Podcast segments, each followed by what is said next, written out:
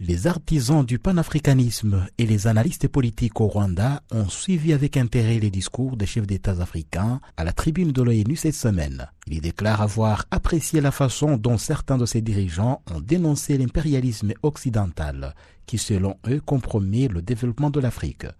Pour l'analyste politique Ladislas Ngendahimana, les Africains doivent avoir le courage de prendre une distance vis-à-vis des puissances coloniales et adopter une démocratie à l'africaine, puisque selon lui, le modèle occidental n'a pas réussi à améliorer le sort des Africains. Je pense que la démocratie, c'est le choix du peuple.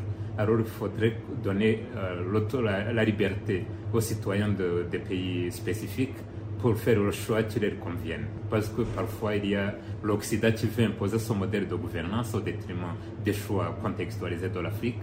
Je pense que la démocratie africaine devrait répondre aux impératifs socio-économiques de la gouvernance africaine. Le manque d'alternance au pouvoir est souvent évoqué comme signe de manque de démocratie sur le continent africain. Selon Madame Francine Havugimana, qui opère dans le secteur privé au Rwanda, l'alternance ne doit pas être une finalité en soi.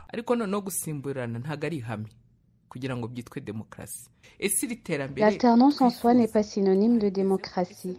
Il faudrait plutôt se demander si le développement souhaité est réalisé et si oui, comment le sauvegarder. Est-ce que l'alternance peut nous aider? La démocratie doit tenir compte de ce qui est utile au peuple.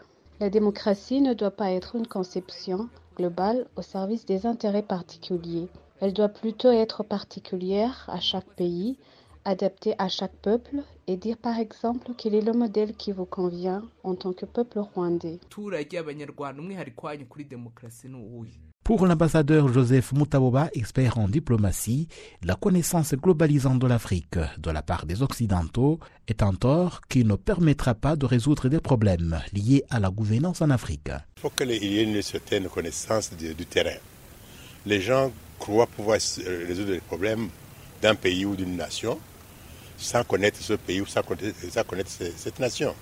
Donc si vous ne connaissez pas les, pro les problèmes à fond, vous ne pouvez pas les résoudre comme il faut.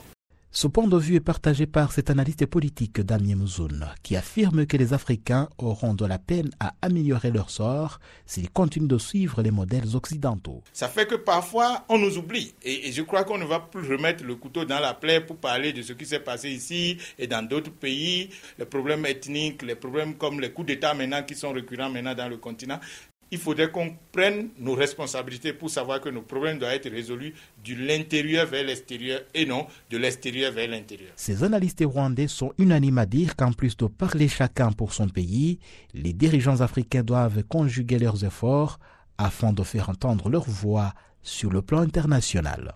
Jean Manishimwe pour VOA Afrique, Kigali.